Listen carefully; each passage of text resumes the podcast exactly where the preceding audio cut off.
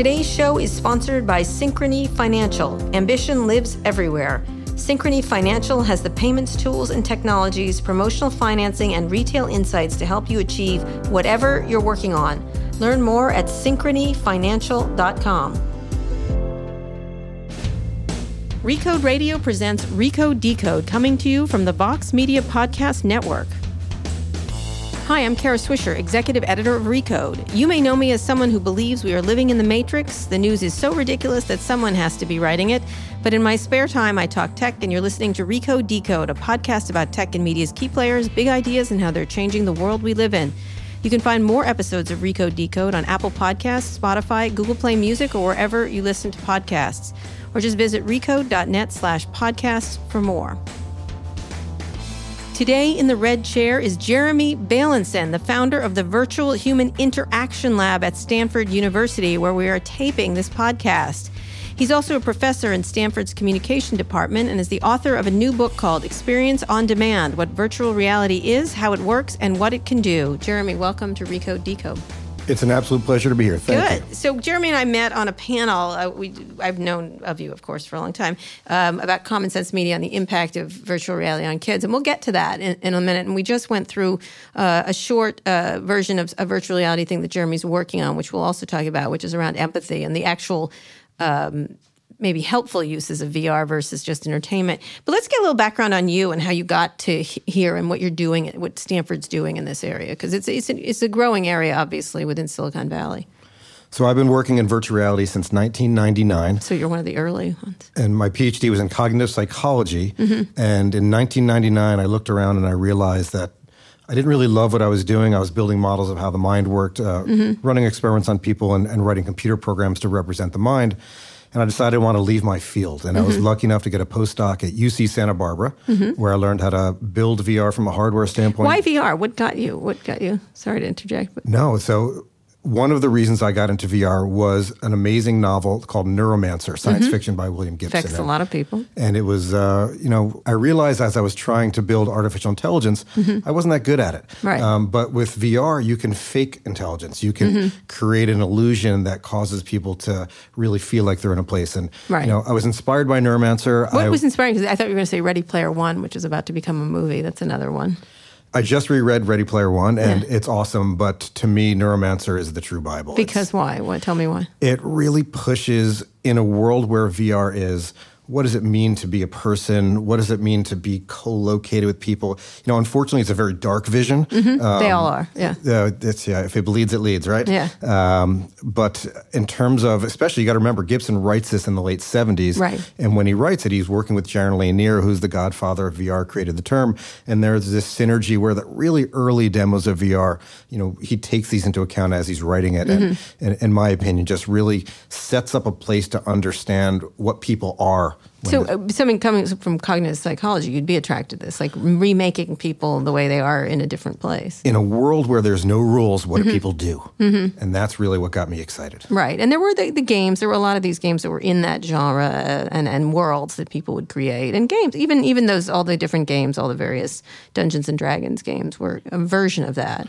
The first VR I ever did was in 1994. Mm-hmm. I was interviewing to be a grad student at Berkeley, mm-hmm. and uh, on the Embarcadero they had this game called Dactyl Nightmare, and it was uh, you know running at 10 frames, a, running at 10 frames a second. The tracking was off. Mm-hmm. It was still one of the coolest what things What did you do in it? Dactyl Nightmare. You stood on this platform, and it was they tried to do it networked, and you were you were basically you know combating people and uh, ter- and dinosaurs, and uh, to be honest, all the details are a little fuzzy. Right, but you liked it. You but it was oh, enough cool. to make me think. What that, were you wearing on your head? Like a big giant helmet? Uh, the helmet was not big and giant. It was it was uh, certainly bigger and gianter than what we have now, Still consumer grade. Giant, yeah. But um, you know, nothing compared to the monstrosities that I later put in my lab upstairs. Right, that's what I thought. So you so you started doing that, and, and so you were there weren't that many people in the field, though it was talked about a lot. There was a lot of attention towards uh, Jaron and others. There was a handful of engineers that were doing it, and mm-hmm. then the reason I got this postdoc at UC Santa Barbara is because we were using it to study perception. Mm-hmm. So if you we try to think about how the human understands vision, Right. uh, how we understand sight and sounds, uh, VR is a great tool because you can say dissociate what the eyes see from what the body's doing. You can have a person physically walking but not see the updates or vice versa. And it's a really nice way to understand the visual system. So I was lucky enough to get this postdoc at Santa Barbara, uh, where there again just a handful of people looking at psych and VR. And um, I was lucky enough to shift out of perceptual psychology and work with a guy named Jim Blascovich, who taught me the social world, how to ask bigger questions about social interaction and mm-hmm. communication and training. And what began was a, a really fun collaboration where we asked the question in a world where there's no rules, you can change your age, you can look at two people at once, you can have your avatar mimic somebody. When there's no social rules, what happens and how does it change the world? Right. And so, one of the things that, you know, meanwhile, as you're doing this, the internet's starting to explode, really. I mean, there was a downturn, but it pretty much was on the uh, up and to the right, essentially, people using it with some focus on VR, but a lot less because VR was, VR and other, and artificial intelligence were sort of hot for a while and then weren't. Um, because people more focused on portals and then social media and different and Twitter and things like that. What happened during that period? Would you say in the because it, it's just it's made a comeback. Let's just say. So, from my perspective, VR is growing in that period because mm-hmm. when I get there, there's 10 people, social scientists, that are even delving at all into this. And mm-hmm. from my perspective, I never thought it was going to be a consumer product this soon. I, I, I that wasn't the frame that I had. For me, it was wow, we're actually getting to publish in places that are reputable. And whoa, Stanford's bringing me out for a job interview. What, what's mm-hmm. wrong with those crazy guys? Why would they interview somebody doing something so strange uh, in 2003? So from my perspective, it actually was growing, but we I didn't have the consumer veil on. So- which it has, which is it's moved into. So let's talk about just so you define for the people who don't know um, these terms. Uh, people have sort of mixed them up a lot of the time. Virtual reality, mixed reality. Talk about what the differences are right now. When you say virtual reality, what do you mean versus other things? Virtual reality is complete transportation. We block out light from the physical world, we block out sound. Mm-hmm. All of your senses get replaced, and it's really as if you went somewhere else psychologically Right. and you don't see the physical world. Right, and right now it typically relies on eyes. Although there's haptic stuff and there's there's pushback and some smells at some point. So in my lab, we do always sight and sound. Uh, we do a little bit of haptics, and we used to do a lot more, uh, where you basically get force feedback, uh, so you feel Yeah. touch. And we do a little bit of scent. I'm happy later on to talk about our smell study, our donut study, and how it relates to eating. Oh, sure, absolutely. So virtual reality is just being transported elsewhere. Augmented reality is Augmented reality, the best way to think about AR is Mm-hmm. multitasking. So, augmented reality, most of what you see and hear comes from the physical world, and we put a digital layer over that. So, Right. if you're, there's a crowd of people, everybody can have a name tag over their head that only you can see, and you'll know their names. right. So it's in it's imposing digital things like Pokemon, I think is or what IKEA is doing around clothing and things like that. So I mean around uh, furniture, seeing in your living room, um, and then mixed reality. Is that different or is that both of them together? Mixed reality, in my humble opinion, is a term that's been created to make the world more confusing. That's what we do as journalists. Uh, well, I think it came from a corporation Mm-hmm. first, but and I won't name that corporation. But um, mixed reality is, if you think of VR as all digital Mm-hmm. and AR is mostly physical light, then mixed reality gets you somewhere in the middle. Right. Um, so it's basically you can think of it as a continuum. How much of the light are you letting in from the physical world? Right. All right. Well, let's stick to virtual reality because that's where you work in. But when you think about virtual reality, it did go commercial. Like, so you stayed at Stanford and you were studying what here? What were you hired to do? You did your postdoc So- studying what? so we are here in the Department of Communication, Mm-hmm. and uh, when I arrived here, what I tunnel visioned on for eight years straight was social interaction. Mm-hmm. What happens when two people network into VR and they see each other's avatars, and what changes in terms of how they talk, how they feel connected, what are the implications of forming friendships online, the social interaction, because you have to get tenure here at Stanford, and, and the way you do that is you just become as good as you possibly can on one area. Mhm. And why this? What was your thinking in this area? Uh, again, Besides tenure, Jeremy, I suspect you have other motivations. Well, I, that's an interesting. We'll talk about the trajectory, but post tenure, my trajectory changed drastically. So pre tenure, uh, it was work that I thought was amazing and rigorous, and I'm very proud of it. But it wasn't necessarily what I wanted to be doing. So what mm-hmm. the early work, the social interaction. I'm in the Department of Communication, so studying how people communicate seemed like a good fit. Sure. And remember, I came from psychology Right. uh, and came to a new field, communication. So I wanted to try to stay as far down the line as I could. Mm-hmm. Uh, now, when I get tenure in 2010, that really frees me up to do work that may not be as you know publishable in the short term, uh, but is a little more out there. But things that I wanted to do. For example, Mm-hmm. this is the work we do with using virtual reality to teach about climate change Right. or to teach about uh, empathy or, or race relations. Yeah, And- we're going to get into that. Yeah, I just I think so. So the idea is using VR as a social tool to improve So social justice. Really, The early work was about what happens when you put people together in VR. And, and I still do that work, and we can talk about it. But Mm-hmm. yeah, I do want to talk about that post tenure, we shift to what happens when you put people in places, in places that In teach them, situations. in situations. And Right. so it didn't need to have the Well, social. role playing has been around forever, like, but it's usually you're sitting in front of someone who doesn't look like what you're supposed to be, or or whatever. It, it's hard to do because it requires huge amounts of imagination and and shifting. Whenever we build something in VR, we always go back to the old work and we Mm-hmm. say, how do, what was the best way to do it before? And we don't try to reinvent the wheel. So we certainly look to the role playing work. All right, let's talk about where VR is now, and then we'll talk about what you're doing now. So, we, this book you've written, this is what you've been doing: is looking at that and then shifting the focus away from just this is what people do when they're in VR. But I, I would like to know what do people do in VR? So luckily here at Stanford, we are a revolving door, Mm-hmm. and everybody comes here to see what we're doing, but also to show us what they're doing. Mm-hmm. And you know, from my perspective, there's been a tension, which is that the corporations, their, their job is to make money. Mm-hmm. Uh, they make money when everybody's using VR and you're using it all day long. So Right. that's why you're seeing film and media Mm-hmm. and, and video games. Uh, in my experience, and I've been doing this for 20 years now, VR doesn't work for these long durations, using it every day for a couple of reasons. Right. Um, so for me, it's been watching the companies who think that they can just do everything they've always done in VR. Uh, come to grips with the fact, and of course, no one listens to me when I when I politely suggest that they've got to learn on their own.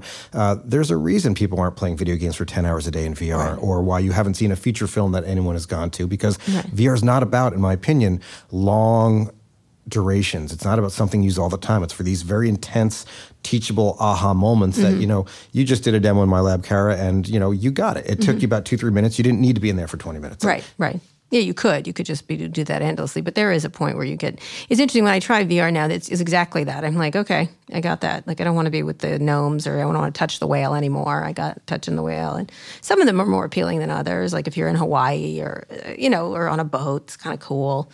But eventually, it's that's enough. That's enough. What we're trying to find as a field of VR Mm-hmm. is, you know, when you and I on the panel together, you made a, a it was a funny comment about who would wear these, go- who would actually wear these get goggles. into the hardware, yeah. And and the answer is, if the content is good enough, you will do it. Of course, yes. And it's not good enough yet. Sometimes it is, and we can talk Right. about the cases. So my my take, I was talking about commercialization. Most people Yeah. just it's too not affordable and hard to use. I totally agree. I totally agree. And and but even if you're going to a shopping mall or, or, or museum, the content's got to be good Right. enough to justify Yep. messing up your hair, getting those lines around your face, Yeah. have- having your buddies take pictures of you and, and, and making fun. You know, and so we try to focus in the lab on content that's worth doing, Mm-hmm. but not all content is that. Right. So you're focusing not on the entertainment aspects of it now.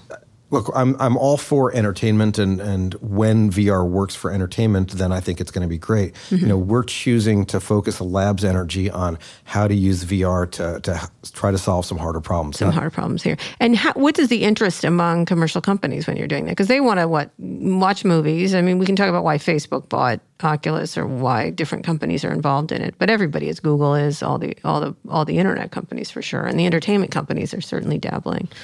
Look, the companies come here and visit, and uh, all of them have a wing. You can name which big one. They all have a wing VR for good or VR for social. So they're all playing in this space, and and, and I actually think that the, you know the people who I've talked to they care and they're doing it for the right reasons. That being said, that's not going to be how their business succeeds. Their Right. business is going to succeed because you read the news in VR and, and you uh, you know you're watching your sitcoms in VR. And so they're they we spend a lot of time talking to them. We give endless demos to, to groups from different companies, uh, and I talk to the, the leaders of these companies and I get on my soapbox and they politely listen to me about you shouldn't use it all day. It's not for all types of content, and you know, we'll see what happens. They'd like us doing it all day. And you're sitting here talking with Jeremy Bailenson. He's a Stanford professor um, who is the founder of the Virtual Human Interaction Lab. I want. Why did you name it that? Virtual Human well, how virtual humans interact. So no one ever asked that question. I'm glad you did. Uh, it was a careful process because I wanted to. When I first got to Stanford, I couldn't be seen as the VR guy because VR was a, not a thing. Right. Right, yeah, yeah. and Oh, the so I- VR guy. Is that an insult? It's oh, it's the VR guy. Like, what is that let's, weird- Let's move quickly from our tea so he won't come and sit with us. I mean, look, had you met me in 1999, we would not be having this interview. Yeah. Like, what do you do? Yeah. That's a I knew ridiculous what it was thing. then. I know you knew what it was, but it wouldn't be worth, you know, I two was much more interested than I was at MIT. You know, they're Yeah, yeah, doing all yeah. that stuff at MIT around it. But go ahead. Of course. Um, so uh, I couldn't be the VR guy. So virtual human interaction really points to that social, Yeah. collaborative nature. I see. So it's it's humans but virtual. That's right. Okay, got it. All right. Anyway, he has a new book out called Experience on Demand. I also can I just do that also before we get to the next uh, segment? Uh, Experience on Demand. What does that mean? The advice, you know, if there's one take home piece that, that listeners can have, if VR is done well, it's not a media experience, it's an actual experience. Our studies in the lab have shown the brain tends to respond how you'd expect it to with a real event.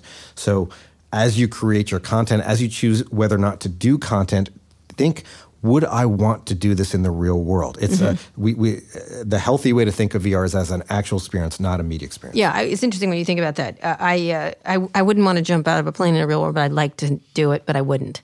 So I'd like to do it in a virtual. So the, the, it's a great point, and the distinction is could versus would. So Right. I can't jump out of a plane in the real world, but I would in VR. yes, exactly. You know, I, I can murder somebody in the Well, real yeah, world, we'll but I wouldn't that. want to do it. So Yeah. Mm-hmm. it's about you should do impossible things in VR. You shouldn't do things you wouldn't do otherwise. Yeah, I didn't know you wanted to murder people, Jeremy. All right. We're here with Jeremy Bailenson, Experience on Demand, what virtual reality is, how it works, and what it can do is his new book. He's a Stanford professor. When we get back, we're going to talk about uh, where virtual reality is and why so many of the internet companies are dabbling in it and sort of where we are in the process.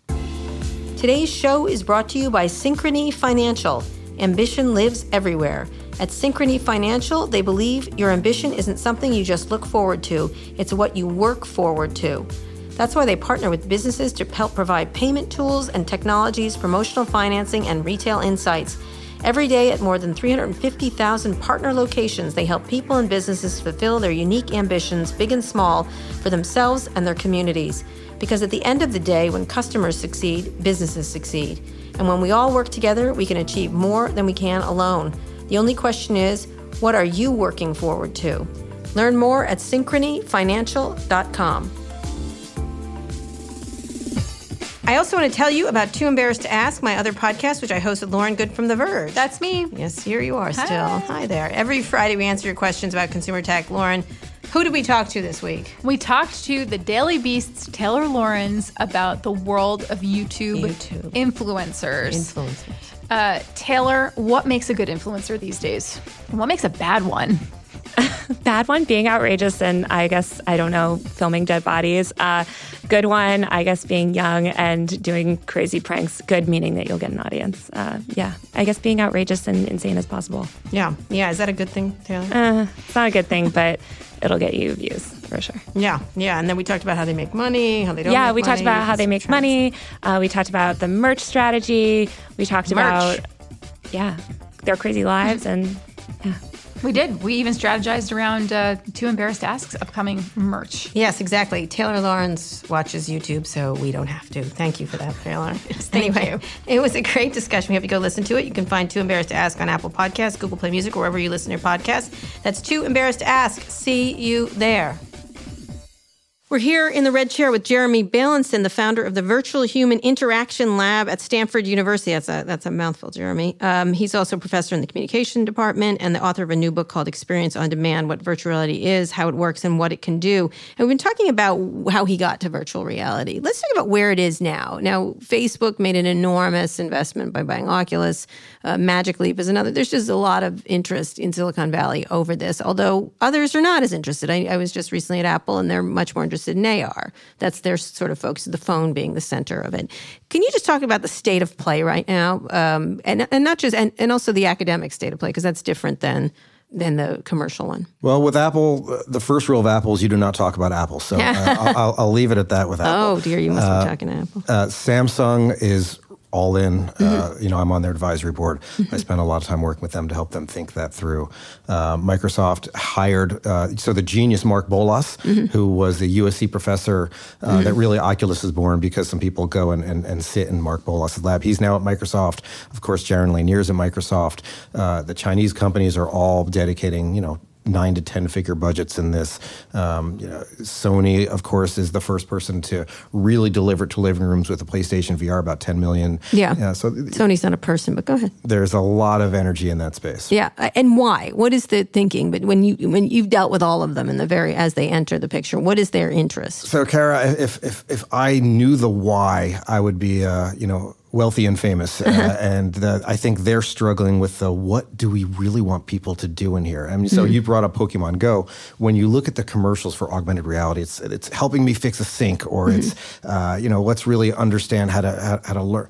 And then you build it, and it's let's play Pokemon Go. So I, I, I think uh, it's a it's a real A challenge. lack of imagination, Jeremy. Well, it's uh, you know Wozniak. Uh, you know he talks about when he and Jobs uh, created uh, the personal computer, uh, how they they got it wrong in terms of what they thought the use cases. Now you know Facebook Oculus, they thought games was going to be the home run, and Sure. and, and you know in my opinion, uh, games are probably better in the current state they are in VR, and, and you're seeing at least slow progress there. So why they're doing it, you know, there's this kind of sense where everybody feels there's something here. Uh, it's a transformational, experiential thing, but no one's really figured out why.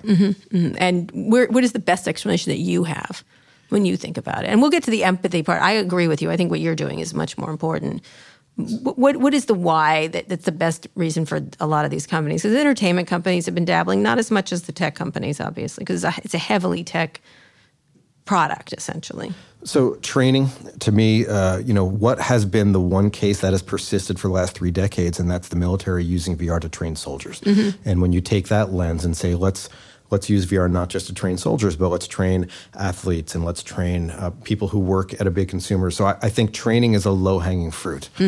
I- in terms of what it's like or be in situations or put them in So uh, last year, uh, I co-founded a company called STRIVR, um, and uh, STRIVR began using VR to train quarterbacks to teach quarterbacks how to look around, recognize a pattern. Last year, we trained over 100,000 employees of Walmart, and what they were training are things like look around is there a safety violation? Is there a sharp knife out? Uh, look around uh, during holiday rush with everybody coming at you and practicing coping strategies in these really intense arousing conditions. And this was a use case that you know of the many many things that walmart trains its employees there, there's there's literally a, a, couple hundred page document. We chose four or five things out of there that actually we thought would be a good use case in vr Now, how expensive was that? Because to create the VR is for we just we just went through one on empathy, which we'll talk about in a little bit. But um, it's very expensive to create each of these, correct? Or is the price coming down? Or So in, in VR, there's three ways to do content. One we mm-hmm. won't talk about because it's not it's not ripe yet, and that's called mm-hmm. light field capture. But putting that aside, mm-hmm. you either get to build 3D models using computer graphics, or you shoot in what's called 360 video. Uh, and 360 video is cheap, easy. The problem is it's not interactive, so you can't grab an object. Uh, when you're going Right. to computer graphics, that's where it gets more pricey and more expensive. And Mm-hmm. so, depending on on what your needs are, uh, how much and how interactive you need it to be, it's going to get more expensive. is that what's stopping the development? Because you could do these all day long for companies, presumably. So if you would have asked me six months ago, what is blocking this from getting everywhere? Six months ago, I would have said position tracking, which is the way you measure how somebody moves physically so you can Right. update the virtual scene. I think that that's not been solved, but there's been enough progress there that I don't think that that's a a roadblock. I do believe that that content is the problem. Uh, and there's two, there's two roadblocks. The first is simply creating 3D models that look really good is expensive, and we need more uh, people to become great 3D modelers. The second is narrative. And um, there's two challenges here. One is in general, storytelling is really hard to do well. Uh, there's a reason why Recode has succeeded compared to everyone else because you guys know how to do storytelling. Um, the second is the traditional model of storytelling doesn't work in VR. We could talk about all the reasons. Uh, Talk, talk to me about a few. the first is attention.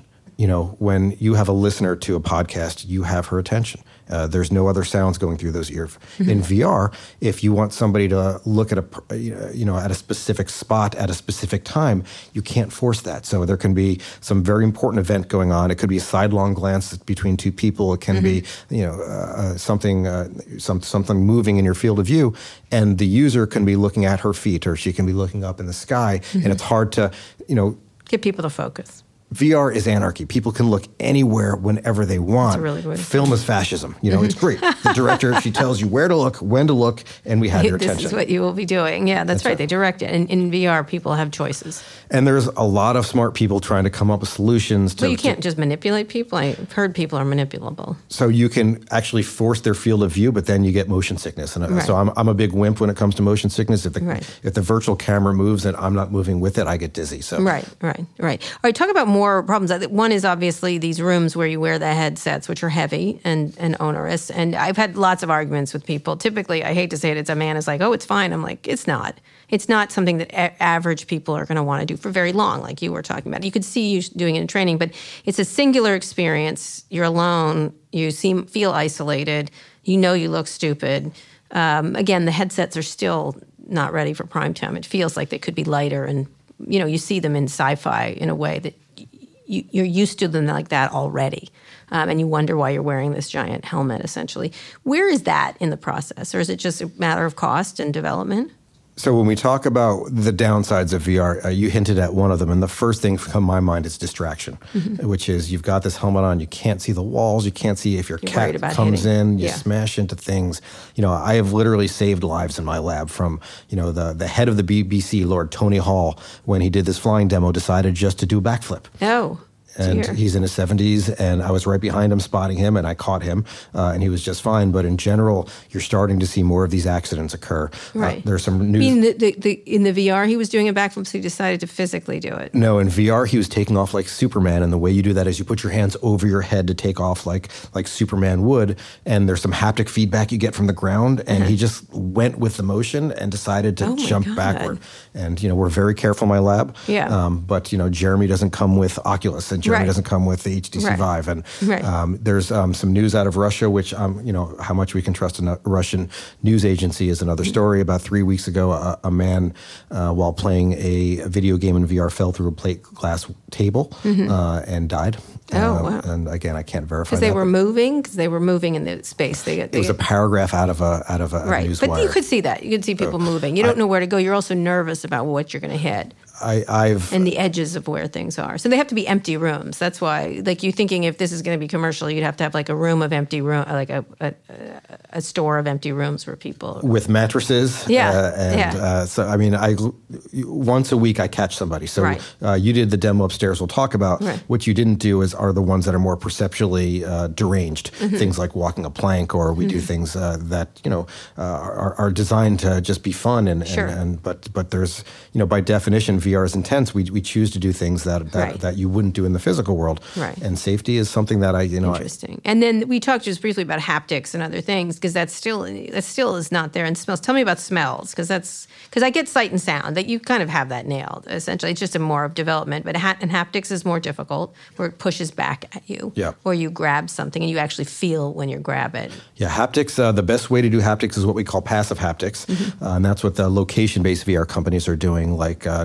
VR Mm-hmm. uh, up in up in, in San Rafael, and that's a fancy word. If there's cobwebs in VR, they hang string, Right. Uh, and if there's a, a table in VR, an they actually put a bar. show, right. Yeah, haunted house radio, Yeah. exactly. so, um, to do uh, haptics using haptic devices, you know, we have one of the heroes here at Stanford. His name is Ken Salisbury, and, a, and another uh, hero, her name is Allison Okamura, that does uh, medical haptics. And it's really, really hard and expensive to do haptics well. So Mm-hmm. what the companies have chosen is, uh, you know, a little bit of haptics, for example, vibration of Yeah. the of the controllers, and that gets you that gets you a, a long A little bit, but it does. It's not real.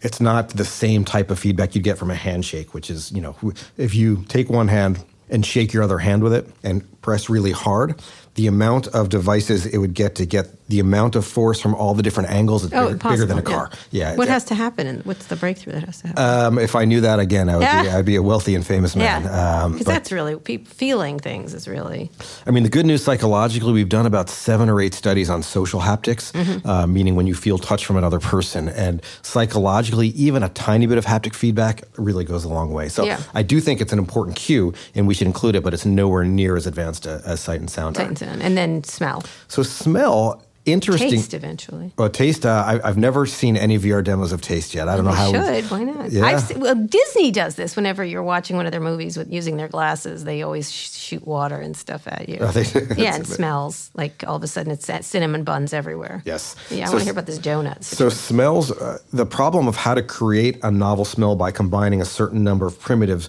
uh, of chemicals.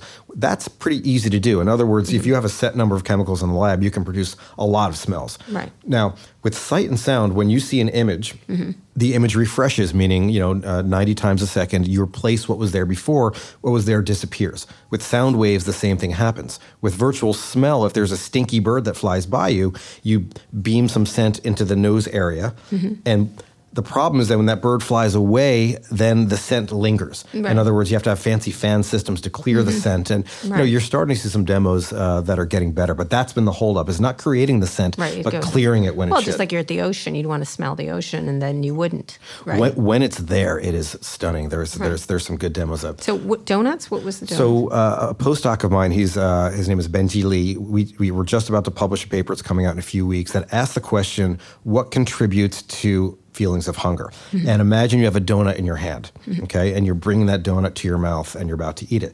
There's three senses that are going into that. You see the donut in your hand, you feel the touch of your donut on your skin, and you smell the donut as it gets Mm-hmm. close.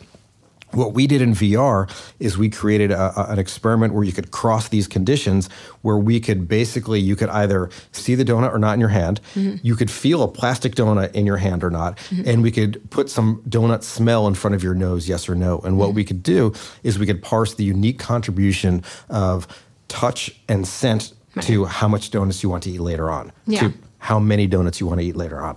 And uh, what we discovered in this paper, and it's very preliminary, very preliminary, small sample, so take it as the first step of many. The two competing hypotheses was that when you had this very realistic donut uh, simulation, that you'd want to eat more priming or you wouldn't want to eat more satiation and after the study we had a set number of donuts on the table and we allowed people to eat however many they wanted and after touching and smelling the donut they wanted to eat less oh, so it acted as they didn't get to eat the donut, They were, they were welcome to take as many as they eating wanted. the donut Uh, is the key part. I get the touching and smelling it, but eating the donut is what. so the big idea behind this work is imagine if a beautiful hamburger looked like a hamburger, smelled like a hamburger, but it was really a vegan patty. Uh, we just I solved see. climate change. Oh. We've just solved the obesity epidemic. Yeah. It's, it's just, Yeah. can you give the experience of tasting amazing food and with- not really doing it. Yeah. Oh, that's interesting. You can move that to a lot of things, a lot of sex and lots of things. There's a lot of experiences where uh, you know you want to have the experience, but not the the side effects. All right, we're going to talk about that when we get back. We're here with Jeremy Bailenson. He's the founder of the Virtual Human Interaction Lab at Stanford University, where we're taping this podcast. Uh, and or digitally taping at least, and he's a professor in Stanford's communications department. He's the author of a new book, Experience on Demand: What Virtual Reality Is, How It Works, and What It Can Do. Uh, when we get back, we're going to talk about what it can do in the future. Today's show is brought to you by Audible. Audiobooks are great for helping you be a better you, whether you want to feel healthier, or get motivated, or learn something new. When you become an Audible member, get a free credit every month, good for any audiobook in the store, regardless of price. And unused credits roll over in the next month. If you don't like an audiobook, you can exchange it, no questions asked. Audible helps you listen to more books by letting you switch seamlessly among your devices, picking up exactly where you left off. Start a 30-day trial and your first audiobook is free. To get started, go to audible.com slash decode or text the word decode to 500 500. That's audible.com slash D-E-C-O-D-E or you can get started with just a text. Just text the word decode to 500 500. We're here with Jeremy Bailenson, a professor at Stanford who's an expert in virtual reality, but he's doing some really much more interesting things with them than just playing a stupid game or touching a whale or something like that. I don't, not that I mind either of those things, um, but some of the stuff you just showed me was empathy, and we've talked about that. We were on a panel recently discussing that. Um, one of the things I agree with you, training is a great way, and the military's been doing this forever, correct? Putting people in situations and, and role. It's essentially role playing, but with using digital tools. Um, talk about the empathy part. Um, you're debuting this. Talk about this project. So the recent project I'll talk about in a second. It's called Thousand Cut Journey. But as a lab, we've been studying VR empathy since 2003. Mm-hmm. And when I arrived at Stanford, we had a small grant from the company Cisco, and uh, a brilliant woman named Marcia Satowski. She said, uh, "Jeremy." Can you use VR to do diversity training the way we do it mm-hmm. now? It's you know it's informational, oh, but it's not it. it's not powerful. Right. And so we developed what you just did called the virtual mirror, which is you walk up to a mirror you see your reflection, and uh, what the neuroscientists call body transfer occurs, meaning as you move your physical body, you see your virtual body moving synchronously at the same time.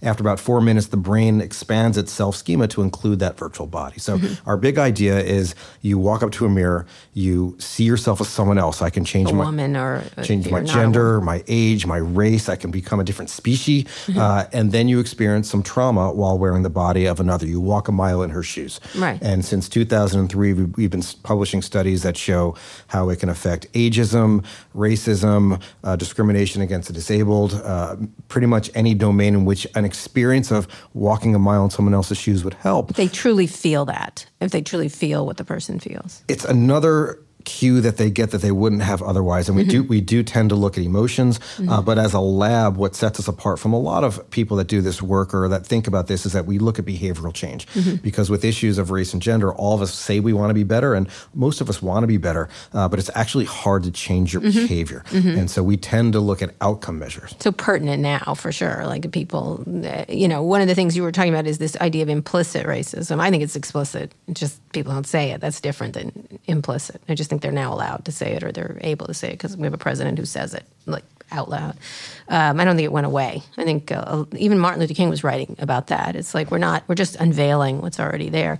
So this is an idea I got. I became a young black kid uh, boy, and I got sort of a thousand cuts. It, you were using the more minor things, not the more you know the real heavy duty race. It was sort of getting picked on unnecessarily, having people make remarks about being black casually, um, kids doing it to each other, um, the teacher picking on you for doing the same thing a white kid did, that kind of stuff. So this is a collaboration with Courtney Cogburn. She's a professor at Columbia University, and she studies implicit racial bias. Uh, that's what she does academically.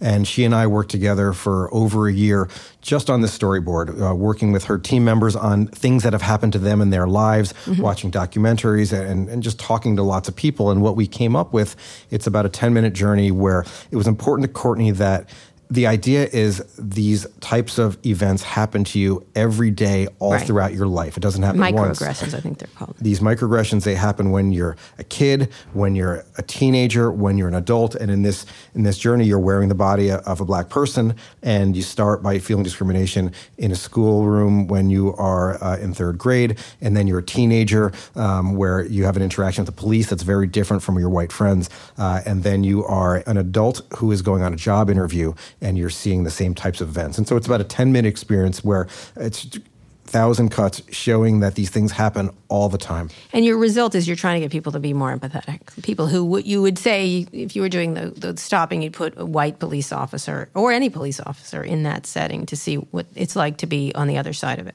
So uh, we, we haven't collected data with this yet because it's brand new, but let me tell you about the study we're just about to publish. Mm-hmm. And this is about becoming homeless. And mm-hmm. it's, it's a 10 minute journey where you start out by having a home and you slowly, uh, over time, events happen to you. You lose your job, you get evicted, you can't afford a place to live, you try to sleep in your car, the cops roust you from there. Um, and this is one we've studied extensively. So it premiered at the Tribeca Film Festival uh, in 2016. And since then, we've run thousands of people through it. Uh, and we've also looked not just right afterwards, but eight weeks later. And what we're asking you to do there is to sign a petition, physically sign a petition that says, I am willing to have my personal taxes increased to support affordable uh, housing measures. Mm-hmm. And so we're asking people to literally sign a petition. And what we're looking at is VR compared to control conditions, things like traditional role playing. You, and you talk about, or else you try to like stand on the street and explain why you should give something to something. We have a, we have an informational condition mm-hmm. as well. Uh, we have lots of control conditions. We work with um, my colleague at Stanford. His name is Jamil Zaki, and he's uh, an expert in empathy who studies the neuroscience of empathy, and he's also not a VR evangelist. So it's mm-hmm. a it's a nice collaboration because he comes at it, you know, not believing VR is going to be better than traditional right. role playing. So it's it's good to have that check and balance. Yeah, and so one of the things I have, I think I brought it up in the panel, is that. Um, you can walk someone through what it's like to get arrested as a black kid, say in Baltimore, and you could have a little bit of terror around it. You could feel nervous uh, in a situation you've never been in, but it's a lifetime of behaviors. I think, you know, in this Me Too movement, a lot of women are like, yeah, sure, people do that. It happens all the time. Like they've got become a nerd to it and aware of it in a way that men aren't, for example. And I think putting them through one bad date is not going to, like, or really a date that goes askew, or is not going to make them understand quite as much. I don't know. I just I feel like it's easy to forget that kind of thing. This is definitely not a magic trick that's going Right. to solve everything. It's, Right. it's it's another tool that we can use, and and where I think you see the most benefit of VR right now is in motivation. Mm-hmm. So in 2015 at the Tribeca Film Festival, we had a, a seven minute journey. is called the Ocean Acidification Experience, and Right. Mm-hmm. this was you learned about climate change, how it affect the ocean at Tribeca, they had this VR arcade open for about 10 hours a day for seven days straight. I had a line of sometimes 100 Mm-hmm. adults deep waiting in line for sometimes up to an hour to learn about chemistry. Mm-hmm. Uh, and because VR is experiential, it's novel, and it's fun, people are motivated to do it better. So that, you know, leveraging this kind of phase where it's novel, it's a way to get people to actually experience Pay attention. something. Like you could see that. And where do you see most of the applications besides commercial? It, it- schools, training. So we have Why now- go to school, Jeremy, at all? Why go to Stanford? Well, uh, you know, we, we went down this road with MOOCs, these uh, Mm-hmm. Yeah. videotapes of professors. And so I actually work with the provost at Stanford to rethink our online education policy. And uh, where I come in is field trips. Mm-hmm. I don't want to replace the classroom. However, um, if you're going to go to learn about uh, the coral reefs, why not swim around them? If you're going to learn about the Statue of David, why look at a 2D picture? I mean, there seems to be some low hanging fruits where VR actually will help. Right. I don't think it's, we should blindly throw it at everything, but in those rare cases where this lesson helps, and then the cool thing about a VR simulation is just like the the, the, the digital song. Once you build one, every single person on the planet has, will have access to it, assuming they can get the Right, hardware. presumably. And so let's finish up talking about the hardware and how diff- how you know again it's the purview. I'm sorry of white guys. Yeah, like sure, it seemed sure. you know they're you know I think Mark Zuckerberg bought Oculus because he thought it was cool and he had the billions to do so.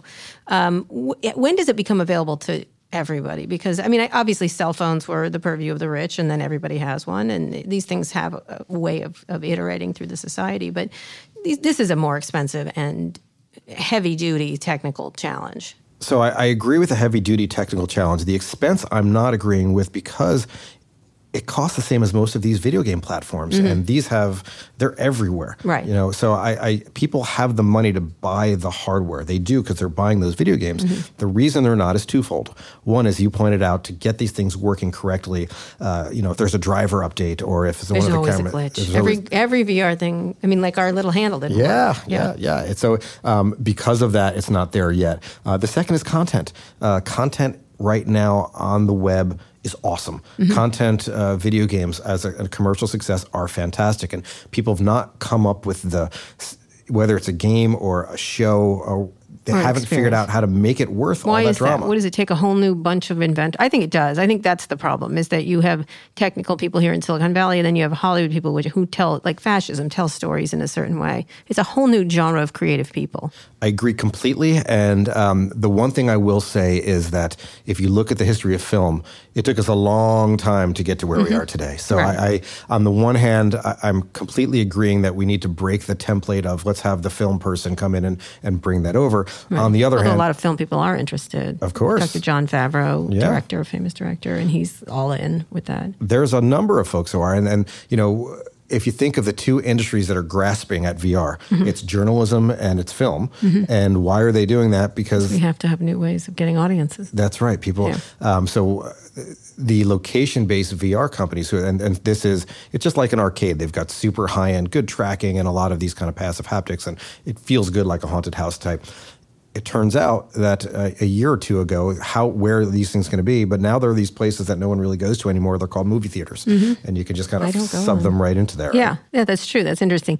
And getting back to the empathy thing, I, I do think that's the most promising. And experiential things like I'd love to go to Bilbao, but I don't really want to go to Spain. This, you know what I mean? I'd love to walk through it, that kind of stuff, and really experience it in a different way than just looking at two D pictures, um, or hear a story in a different way that scares you. Like I could see horror movies being really terrifying if you did them right.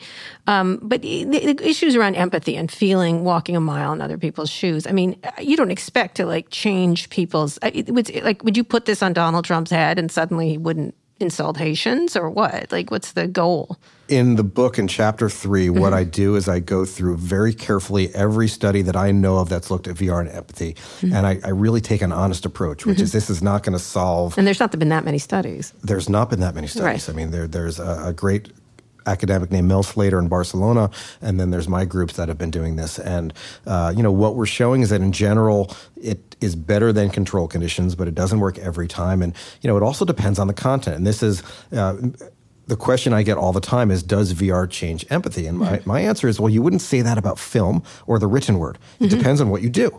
Right. And, you know, I'm just a hack when it comes to making VR content, right? What do I know about creating experiences? My, Right. my, my, my strength is studying how these things work. And Right. I've been put in the position because there's no content out there to create these experiences like becoming homeless and, and, and to help Courtney work on Thousand Cut Journey. And, and when smarter people than me are making the content, I think it'll be better. Right. But, uh, you know, in general, to sum up the empathy research, it does tend to work better than role playing or watching a video. But I think you have to inject people with something like drugs or something else, that, or some digital thing in your brain, like putting a chip in there that changes things. I don't it's know. certainly not going to help your use case, uh, your Oval Office use case. I don't think. I think we're going to give up on him on that one.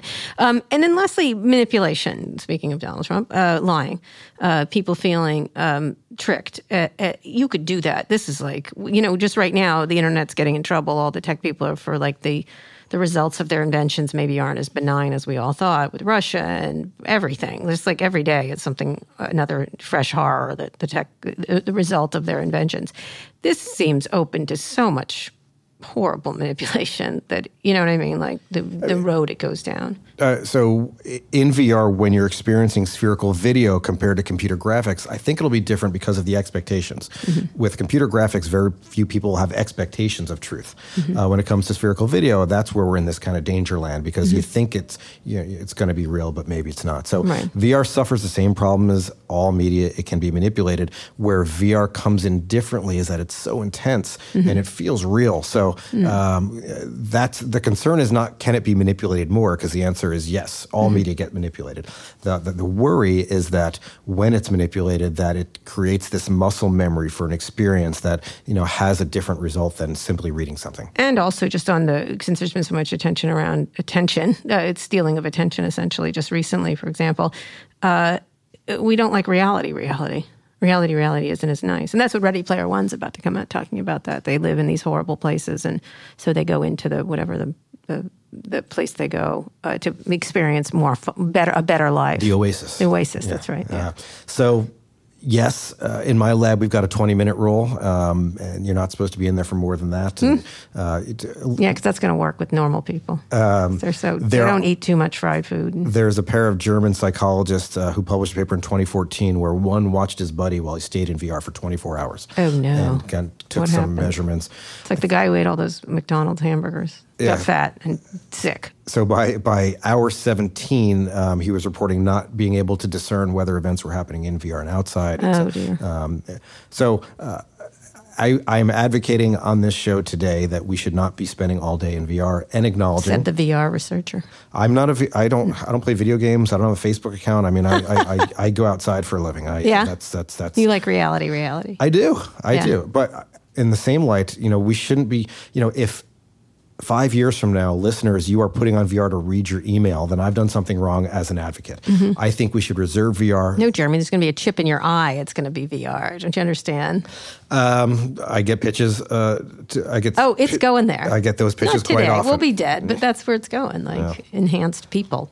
So my advice is to go outside, uh, save VR for the things that make it special, and Mm-hmm. we don't need to be reading our email in VR. Well, that was a great way to end. We're talking to Jeremy Bailenson. He it runs the Virtual Human Interaction Lab at Stanford. He's a professor here, and he has a new book out, uh, which you should buy Experience on Demand What Virtual Reality Is, How It Works, and What It Can Do. There's a lot of hype around virtual reality, and this is like a nice, clear thing of where we're going and, and where we are. So it's not hyped or undercut. Anyway, Jeremy, it was great talking to you. Thank you for coming on the show. Thank you so much. If you enjoyed the interview as much as I did, especially being down here at Stanford, be sure to subscribe to the show. Be the first to listen to future episodes or catch up on previous episodes. You can find nearly 200 past interviews in whatever app you use to listen to this or on our website, recode.net slash podcast. Well, we could do those in VR and I could just hit people. Like feel Kara whacking you or something like that. I think that would be good. If you have a minute, please leave us a review on Apple Podcast. That helps other people find the show.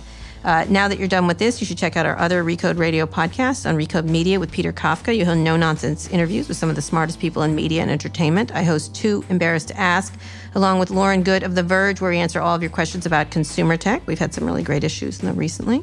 And on Recode Replay, you can find audio from all of Recode's live events, including the Code Conference and an upcoming uh, show that I'm doing with MSNBC on the future of work. Thanks for listening to this episode of Recode Decode, and thanks to our editor Joel Robbie and our producer Eric Johnson. I'll be back here on Wednesday. Tune in then.